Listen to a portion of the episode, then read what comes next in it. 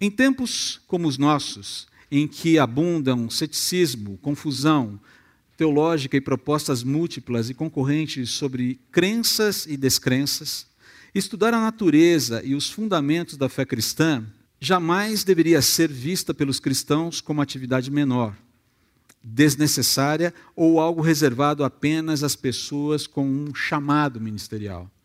Todos os cristãos são chamados. Conhecer o que Deus revela sobre si, sobre nós e sua vontade é responsabilidade de cada pessoa redimida. Esse engajamento é vital para que entendamos o que somos, qual é a razão da nossa existência e o que o futuro nos reserva. Saber articular esse conhecimento e defender a profissão de fé que fazemos é dever e privilégio de cada cristão. Saber por que cremos no que cremos é ordenança bíblica. Deus não incentiva ninguém ao fideísmo. O fideísmo é a fé que ignora a razão. Crer não é um salto no escuro, crer é também pensar. Os cristãos não são suicidas intelectuais e precisam começar a reagir às propostas acéfalas em torno do cristianismo. O evangelho é simples, mas não é simplista. Que ninguém se iluda sobre isso. Sabe o que é interessante? Eu tenho ouvido recorrentemente ainda ecos de, uma, de um movimento anti-intelectual na igreja nos dias atuais. O eco nos dias atuais. O movimento já é antigo. Parece que essa história de crer em Deus não tem nada a ver com essa história de pensar. É engraçado que foi Deus quem fez a mente humana, não foi? Foi Ele quem nos habilitou a pensar, a raciocinar. Por que a fé estaria desconectada de qualquer exercício racional? Eu não consigo entender por quê. Mas é, é curioso ver que essas pessoas que fazem essas críticas, quando diz respeito às suas profissões, quando diz respeito às suas formações acadêmicas, à sua capacitação técnica, à sua vida de uma forma geral, elas gastam o que podem e o que não podem para se preparar melhor. Elas se debruçam sobre os seus mestrados, sobre os seus MBAs, sobre os seus doutorados, sobre os seus pós-docs, contratam coaching, coaches, gastam fortunas para ganhar disciplina, ganhar especificidade, ganhar técnica. No que diz respeito à vida com Deus, parece que tudo diz respeito a como eu vou me sentindo de domingo a domingo. Nada está mais longe da verdade. É um equívoco. E o problema disso, sabe qual é? É que esse tipo de vida dicotômica, ela demonstra de fato como é que andam as nossas prioridades. Ninguém está dizendo que você fazer o mestrado está errado, que você ter disciplina acadêmica, disciplina física, disciplina alimentar, disciplina seja lá qual for, é errado. Mas a questão toda é o que isso significa sem algo chamado vida com Deus. Para que isso serve se isso não revela, se não é, isso não é expressão da minha cidadania celestial? Eu fico pensando como essas pessoas reagiriam à proposta do texto ou daquilo que Paulo, que o apóstolo Paulo escreve lá na carta aos Filipenses, no capítulo 3, versículos 7 a 10. Olha a proposta dele. Olha, não é proposta. Olha o que ele está afirmando aqui. Mas acaba sendo uma proposta. Quase que irrecusável. Olha o que ele escreve.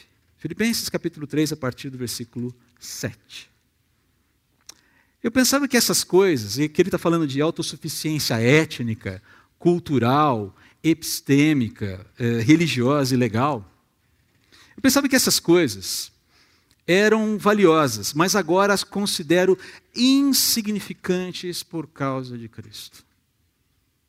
Quando ele fala no versículo 7 que ah, aquilo que ele achava que era valioso não é mais, ele está falando da vida antiga dele. Paulo está falando da sua performance como fariseu, como estrela em ascensão dentro da religião judaica, como alguém que era fazia parte da nata religiosa e por fazer parte da nata religiosa fazia parte da cúpula, aquela pessoa que todo mundo quer ouvir, aquela pessoa que todo mundo quer ser, aquela pessoa que é referência para todo mundo. Sabe como é que é? Paulo era esse cara, é uma estrela em ascensão. E de repente ele fala: Isso tudo é refúgio. Na verdade, ele diz um termo até mais pesado que esse. E ele começa no versículo 8: Sim, todas as outras coisas são insignificantes comparadas ao ganho inestimável de conhecer a Cristo Jesus. A gente está falando de um homem que está conhecendo a Jesus já há 30 anos. Meu Senhor, por causa dele deixei de lado todas as coisas e as considero menos que lixo, a fim de ganhar a Cristo e nele ser encontrado. Não conto mais com minha própria justiça que vem da obediência à lei, mas sim com a justiça que vem pela fé em Cristo, pois é com base na fé que Deus nos declara justos. É interessante porque esse texto aqui é uma convergência, ele faz uma convergência maravilhosa de teologia profunda com vida piedosa.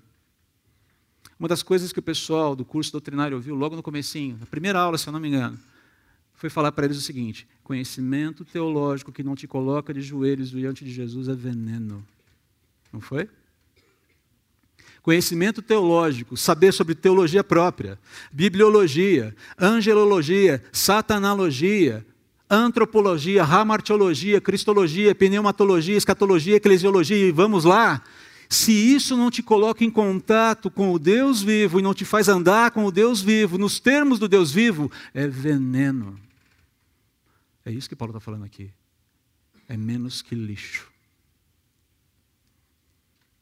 A verdade liberta. Conhecereis a verdade, a verdade vos. Uau! Eu sou cidadão de que reino? Paulo está falando assim: eu recebi um passaporte que eu não troco por nada. Ainda vivo nesse mundo, ainda opero nesse mundo, mas é a minha cidadania celestial que determina como eu vivo nesse mundo. E conhecer a Cristo é essencial para eu operar corretamente nesse mundo. Não é mero conhecimento teológico. Não é simplesmente saber mais da Bíblia. É entender a quem eu pertenço e com que propósito Ele me chamou para ser seu. Faz toda a diferença. Faz toda a diferença.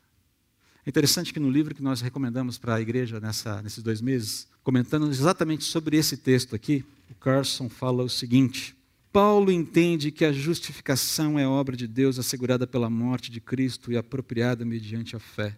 Deus olha para nós através da morte de seu filho e assim nos declara justos. Paulo reconhece que no universo de Deus a coisa de suma importância é conhecer a Deus. No fluir da história que inevitavelmente corre em direção ao juízo, o grande julgamento onde somente o veredito de Deus tem importância.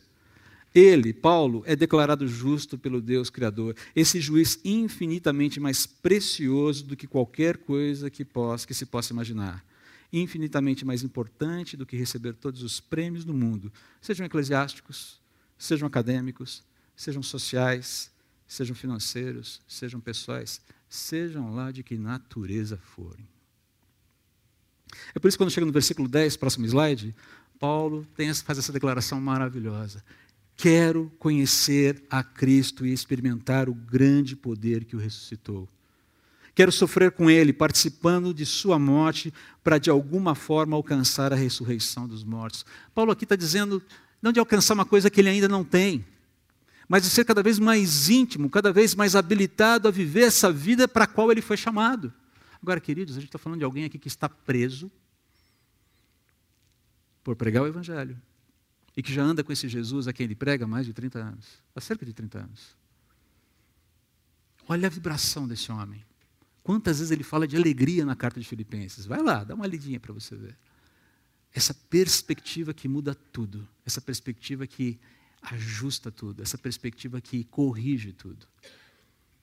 Governos virão e irão embora. Políticas econômicas oscilarão. Inflação, uma hora talvez subirá, outra hora descerá. O desemprego talvez caia, talvez aumente.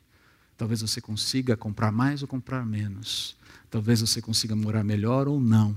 Talvez o supermercado tenha requeijão ou não. Um amigo meu falava que ele sabia que a família estava em crise quando o requeijão começava a faltar na mesa. Ups, margarina de novo. Eu não sei o que vem, Mas o fato é que a minha cidadania celestial, essa que Paulo declara aqui,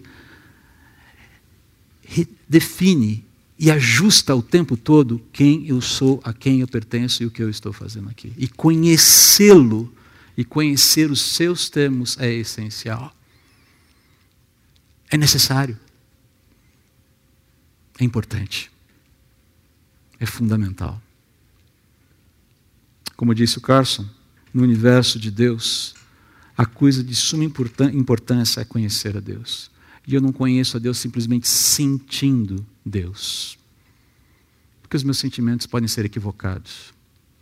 Eu conheço Deus me aplicando a entender o que Ele disse sobre Ele mesmo através das Escrituras.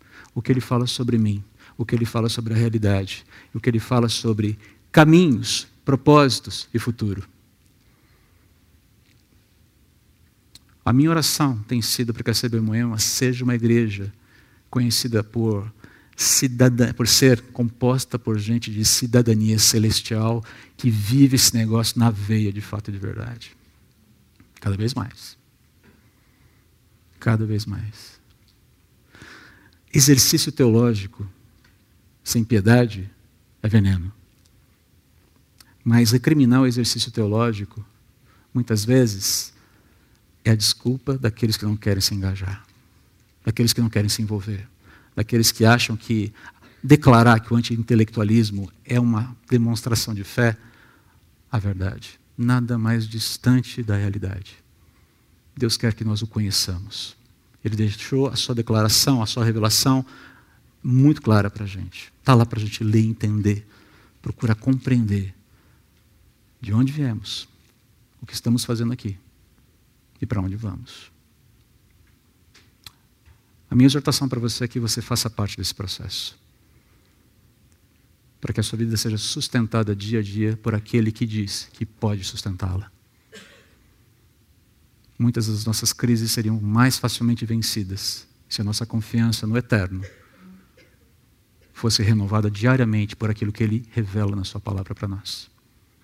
Esse é o motivo da oração na sua mesa agora que você se comprometa em conhecer o Deus que te salvou. Ok? Deus nos abençoe.